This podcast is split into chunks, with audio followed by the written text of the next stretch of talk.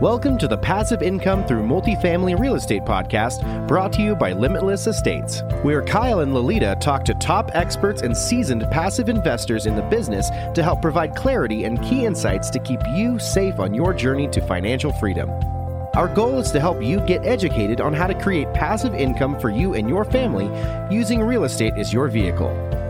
If you enjoy the show, please go to iTunes and leave a rating and written review to help us grow and reach more listeners. Now, here are your hosts, Kyle and Lolita. Hi, everyone, and thanks for tuning in to another episode of the Passive Income Through Multifamily Real Estate Podcast. I'm your co-host, Lolita, also joined by Kyle. Before we get started, please make sure to head over to our website, a p t capital group dot com, and grab our free Passive Investors Guide. Also, if you're interested in learning more about what we do, you can schedule a call with Kyle on our website as well. All right, now let's get into our show. Join us at the Asset Management Virtual Summit on September twenty-fourth through October fourth. It's a fourteen-day content-packed event for multifamily operators and asset managers with over one thousand attendees and over thirty amazing speakers. You will hear from experts about investor relations, maximizing revenue, building systems, K P Is, and so much more. Go to a m summit twenty twenty dot com to grab your free ticket. Discover the best asset management strategies all in one place. We'll see you at the Asset Management Virtual Summit. Today we have Travis Watts here with us. Welcome, Travis. How's it going? Hey, it's going great. Thanks so much for having me. Appreciate it. Awesome. Well, thanks for being here. Before we get started, here's a little bit about Travis. Travis is a full-time passive investor. He has been investing in real estate since two thousand nine in multifamily, single-family, and vacation rentals. Travis is also the Director of Investor Relations at Ashcroft Capital and has invested in over twenty-seven passive syndications between fourteen different firms. Travis now dedicates his time to educating others in the world of investing and has made it his mission to share passive investment strategies in order to help others achieve and maintain wealth in real estate. Great stuff, Travis, and I think you're at where a lot of listeners inspire to be. So let's dive right in, and can you please tell the listeners a little bit more about yourself and what you currently do? Sure, absolutely. So I got started in oh nine, as you alluded to, in single family, very much the active side of real estate. So I did everything from house hacking to fix and flips, vacation rentals, everything that was hands-on and in my control, and ended up kind of building myself a job I really didn't want. And so around twenty fifteen to twenty sixteen, I was seeking a way to be more passive and more hands-off. I really love real estate, everything real estate holds and offers. However, I quite frankly wasn't very good at the business side of real estate, and I really didn't enjoy that part. So that's where I found syndications and a lot of different forms of passive investing, and fell in love with that model, went all in, and that brings us here through today, full-time passive investor.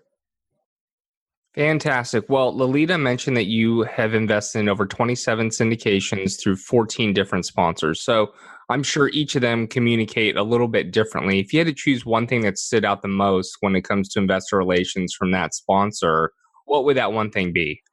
Yeah, I prefer personally monthly distributions and monthly reporting. I think that's a good frequency to stay in contact with investors.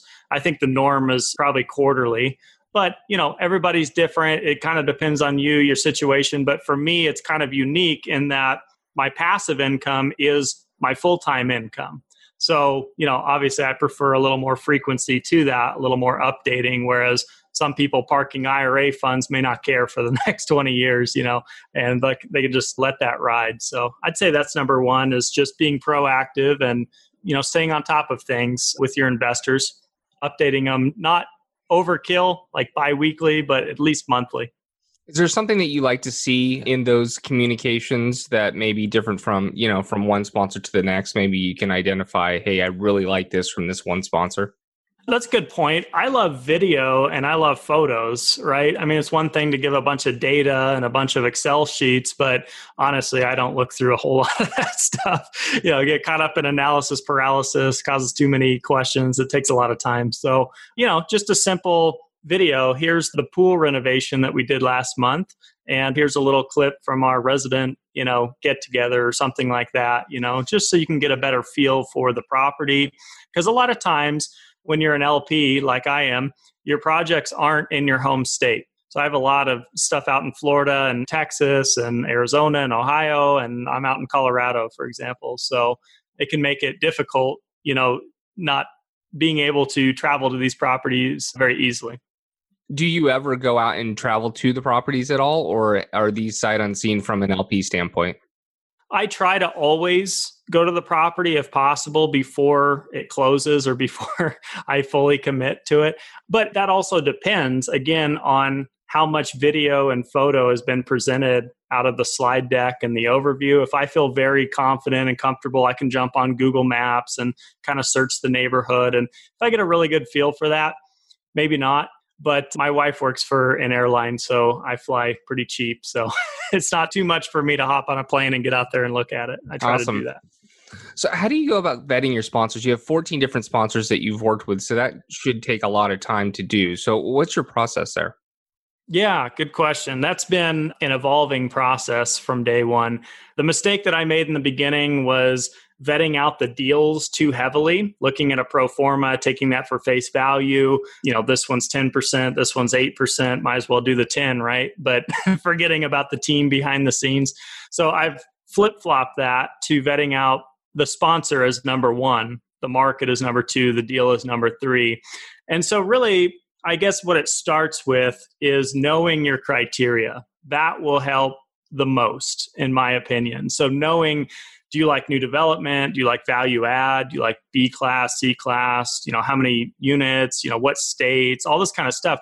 Once you define your exact criteria or close to it, then as emails get pushed your way, it's easy to sort them out and say, no, I don't invest in that state. I don't do those types of deals. You know, I'm not into agriculture stuff and overseas. And, you know, so that's kind of the thing that I had trouble with for quite a long time until I really sat down on paper and laid out that criteria with my wife. And then we just kind of know what we look for. So aside from that, I'm always making sure that I get along with the sponsor. So I'm trying to do a face-to-face, literally a face-to-face if possible. If not, then a Zoom call like this, trying to feel out the sponsor and, you know, kind of what they're all about. I want to, it's a relationship business.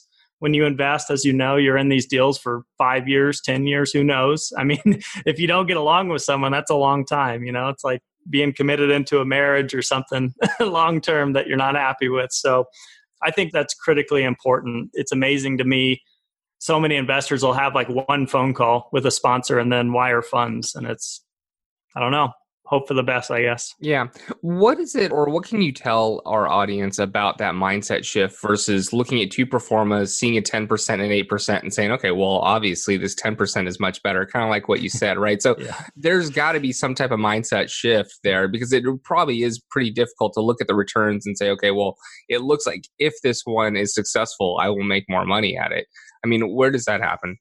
Yeah. In general, I mean, the basic concept, you know, more risk, more return in general. Sometimes you get those little off-market deals, you know, that might just be, you know, high returns just because of a broker relationship or something that happened that's kind of a fluke. But in general, there's usually something to that. If a deal's going to come right out of the gate at a ten percent cash flow, there's a reason for that. So you got to dig a little bit deeper. And, you know, what I look for personally, I'm into value add and a lot in the B class sector personally. And I like five-year holds. And I also like medium to light renovations. I worked with a group years ago and they had a pretty nice looking uh, pro forma. And the fact was it had very low occupancy. The project needed di- basically everything. They had to gut the units all the way down to the studs and just start over. It was almost like a new development. And, you know, at the end of the day, the sponsor team couldn't pull it off. It was too much for them. They hadn't done it before. It was more hopes and dreams versus reality.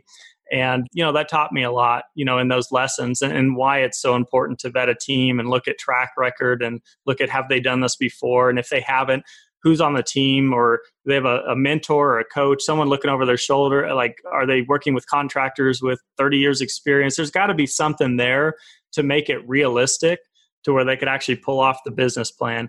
So in general, I just like, you know, unit renovations of changing out appliances, countertops, flooring, paint. It's pretty simple, basic stuff. Outside landscaping, rebranding a property. Those are things that most groups can probably do with the right team involved. So yeah, it's just being realistic, I guess, with the business plan and understanding how those numbers are derived. Are they being super aggressive or more conservative? Mm-hmm. Why'd you choose to go the route of, you know, many sponsors, fourteen different sponsors versus just like a handful or maybe even two or three that you really trust? Yeah, that's kind of funny because I'm a bit hyper diversified at this point, and I'm probably going to start reeling that back in right now. At first, I've always been a huge advocate of diversifying. And what I really struggled with when I invested in single family homes was all of my properties were in Colorado. I had one hundred percent of my net worth in single family homes within like a thirty mile radius, you know, and that really started to bother me on top of the fact that I had so much equity in each property. I thought, man, what if something crazy happens, you know, either politically, tax wise, a tornado rolls through the Front Range and just wipes out all my houses. I don't know. There's, it's just, it started really bugging me at night. And so I wanted to hyper diversify. I wanted to be in multiple states with multiple different groups and multiple different assets and things like that. But at this point, yeah, I think to your point, it, it may be a bit much. So I think I'll be kind of rolling that back to maybe my top five or six groups to work with max. What's been kind of the biggest challenge there managing fourteen different sponsors with so many different markets and all that? Yeah, it is a lot. So it's the irony of being a full-time passive, right? Is that you're doing a lot of active reading and research and keeping up with reports and jumping on webinars and conference calls and, you know, all these deals being sent your way. So there definitely is an active component. Now that is fully optional. I could choose to just tune all that stuff out and just say, let it roll. You know, I invested my money. I don't want to hear about it. But, you know, it is my income. So I do have a vested interest in that. So, sorry, I got sidetracked. What was your question? Yeah, I just, I can imagine it's quite a lot of work to manage yeah. fourteen different sponsors, you know, all the communications or twenty-seven different properties. Is yeah. there something that you do to help streamline it or make it more efficient? I just, you know, I'm pretty simple. I use an Excel sheet and I've got every single property on there, what it's called, which group, how much I invested, what the preferred return is or the expected, you know, time frame, stuff like that. And I just track that monthly. And I'm just always trying to make sure it's pretty much in line with projections. If it falls below, you're usually aware of that through an update. But if you're not, that prompts a phone call or an email usually. You know, I'm very cash flow focused for reasons of it's my income. So as far as a pro forma goes that says, hey, in five, six years, we're going to sell this for X amount. Who knows? You know, what's the market going to be in five years? What's the S and P going to be in five years? Nobody really knows. So that's one thing you've got to get used to is these are just projections. These are just estimates and best guesses. So I don't put a lot of emphasis on the back end of deals. I'm really just tracking cash flow. And then when sales occur, it's usually a pleasant surprise that I didn't really plan for. Awesome. So what's the difference, the major difference between your worst performing deal and your best performing deal right now? Right now, let me think about that. The worst performing deal really had a lot to do with the sponsor team not being able to execute on the business plan so far. There's always going to be curveballs too. That's to be expected. So this is kind of a combination of a curveball and not knowing how to address it and then probably going about it the wrong way. My best performing deal was just bought in the right market at the right time at the right price. I mean, from there, you're pretty good as is. And then it was a light renovation. So it's it's hard to screw that up. So yeah, I, just kind of a, a combination really. It has a lot to do with the team, but then it also has to do with the market conditions and, you know, if any curveballs or floods or fires or unknowns have come up, right? That always is going to throw a wrench in things. Yep. Other than the wrong sponsor on that one deal, what's the biggest challenge you face with your passive investments to date? Sometimes... So when you're an L P, you're relinquishing control, right? You're basically giving somebody your money and saying, please manage this on my behalf and make the best decisions on my behalf. And I trust you to do so. When you see that kind of going awry, when you see decisions that are made that's like, oh man, I wouldn't have done that, or I wish they wouldn't have done that. And then you start kind of getting antsy and anxious. It can be hard. It can be hard to watch. It can be hard to tune into. So, and that's all personal. Some people have absolutely no issue with just turning it over and, hey, you're the expert. I'm not. Go for it. And, you know, sometimes you, you know, when you know a little more, you've had a little background in real estate and you think, hmm, I've kind of been there and done that. That's probably the wrong decision. That can be tough for sure. Yeah, I can definitely see that. So out of your twenty-seven syndication investments, are those all in multifamily? Most of those are multifamily. So I've got eighty percent allocated to value add multifamily. I've got twenty percent allocated to like what I call experimental, A T M machines, self-storage, first lien notes, distressed debt, uh, publicly traded REITs. There's all these different models out there that do monthly cash flow, but most are, are multifamily. Yeah. Is there a reason you've chosen to stick with multifamily mainly versus diversifying maybe into like mobile home parks, self-storage, things like that? Yeah, I've done a little self-storage. Definitely want to get more into mobile home parks. Still kind of finding sponsors in that realm. I've put so much emphasis and networking into multifamily. It just takes time, you know, and so I fully will be there. I don't know when, you know, the next two, three, four years, I'm definitely going to be diversifying more in that regard. I feel a little heavy in multifamily at this point. It just, you know, timing, that's it.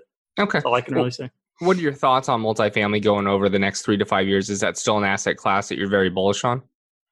It is, yeah. Obviously, we're in trying times. Uh, a lot of sectors are being hit exceptionally hard, office, retail, vacation rentals, stuff like that.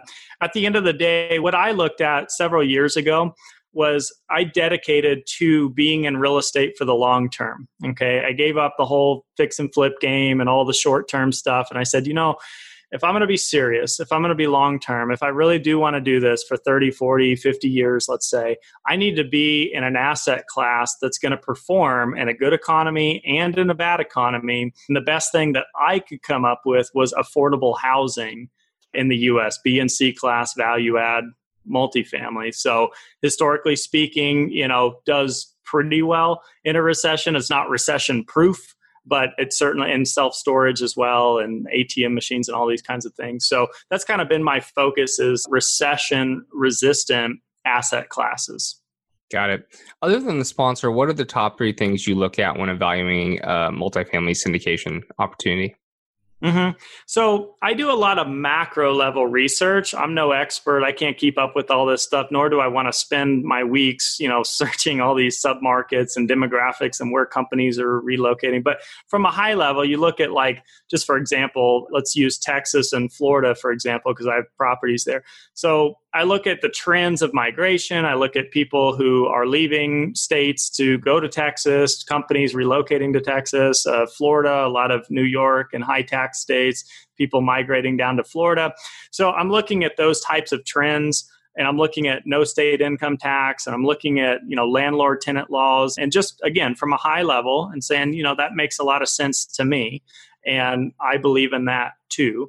And so I like those states. Now, real estate's local, as you know, so it doesn't mean anywhere in Texas I'll do a deal, anywhere in Florida, you know, like I don't do any deals in Miami, for example. So from there, I let the sponsor group fill me in on the specific submarket in that little five mile and three mile radius, and what incomes are and what jobs are there and what kind of diversification and employment there is, because I can't keep up on all that stuff. So that's kind of my metrics that I look at from a high level. Okay, great. And since you've invested in so many different deals, what would be one golden nugget you would give to someone that's trying to invest in their first passive investment or looking into investing in their first passive investment? I would say be patient. Again, one of the mistakes I made is I learned about syndications and then I just wanted to pull the trigger the next day, you know? And by the way, like simultaneously, I was a little skeptical too. So it wasn't like I was just throwing everything into the unknown. But what happened was I just found a local group, and I felt like local would be important for some reason. And so I think it was the face-to-face thing. So anyway, met up with them, just did their minimum investment, just got started. And turns out after I kept learning and educating and networking that there were no kind of player in the space. You know, they were like a brand new group, basically doing their first deal and, and kind of gambling with my money. So I wish I would have been a little more patient and given it about six months of research and talked to a lot more people and just said, hey, you know, who are some of the great groups out there that you've worked with, and found, you know, what's in alignment with all these different types of people.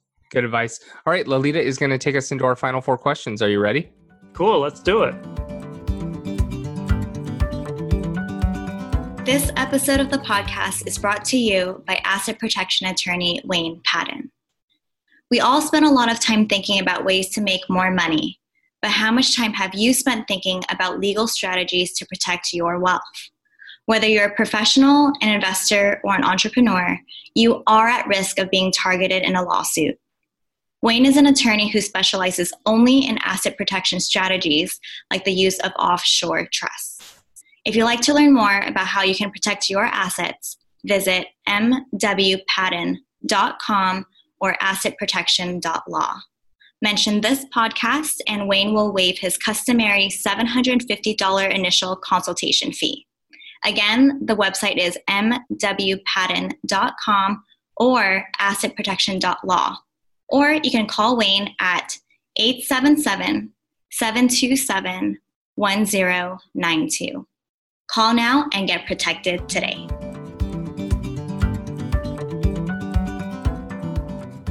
right, Travis, what is the one tool you use in real estate investing that you could not do without? Oh my gosh. I just wrote a blog, I think it was a week or two ago, on digitally investing, you know, in the modern age. And it's so funny to think about how crazy it is as an L P. I literally do everything from my computer, or I should say I could, right? From signing docs to wiring funds to looking at properties to, you know, connecting with sponsors. So it'd have to be my computer in general. I don't know what I'd do without it. Can you tell us a story about your biggest mistake in real estate investing, and what is the main takeaway for our listeners? Yeah, yeah. I'm going to use an example from my active days of doing real estate. So every two years, what I did consistently from two thousand nine through about two thousand seventeen, every two years, I'd buy a property distressed. I'd live in it as an owner-occupant. I'd fix it up and I'd sell it two years later for tax-free gains. That's part of the tax code. Well, that worked extremely well as a little side hobby and a little side business up until my emotions took over once with my wife. And we ended up buying a property because we just loved it. It was like our favorite color and all the top-notch, high-end, this and that and the other, and came real close to losing money on that deal. Didn't make any. I mean, we came like within probably one hundred dollars of a break even. So yeah, don't buy on emotions. What is it that you need to do now to grow your life to the next level? Oh, you know, mentors have made a huge difference in my life. And what I mean by that, I mean, mentors come in all forms, books, podcasts, you know, and actual face-to-face mentors. I've had several that have really cut the learning curve for me. But right now, I'm kind of at a little bit of a plateau and I'm seeking out a mentor to get to the next level. So I fall back to that. I need to find somebody who's, you know, five years further down the line than I am and kind of get to leverage their expertise a little bit more.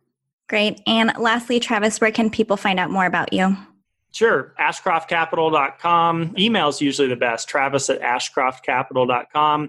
Also, I'm on BiggerPockets, LinkedIn, Instagram, Facebook. So I connect with investors of all sorts and all different genres week to week on fifteen minute calls just to network, just to see where people are at and pick people's brains. I learn as much as I can give back. So you can reach me for a fifteen minute call, ashcroft capital dot com forward slash connect with Travis. Awesome. Well, thanks for sharing your real estate journey and accomplishments with us today. We appreciate you being on our show. You bet. Thank you guys so much. Thanks for listening. If you enjoyed the show, please go to iTunes and leave a rating and written review to help us grow and reach more listeners.